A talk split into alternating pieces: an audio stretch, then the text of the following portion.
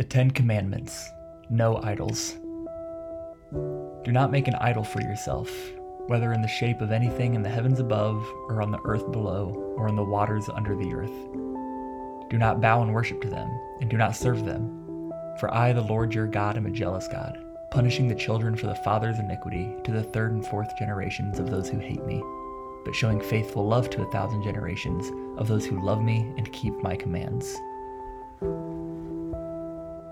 Not to us, Lord, not to us, but to your name give glory, because of your faithful love, because of your truth.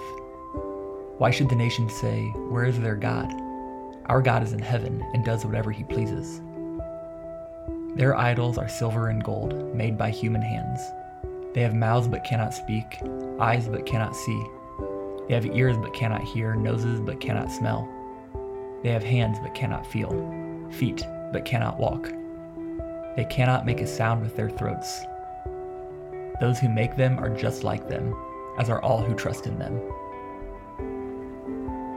One Minute with the Bible is brought to you by the Christian Standard Bible.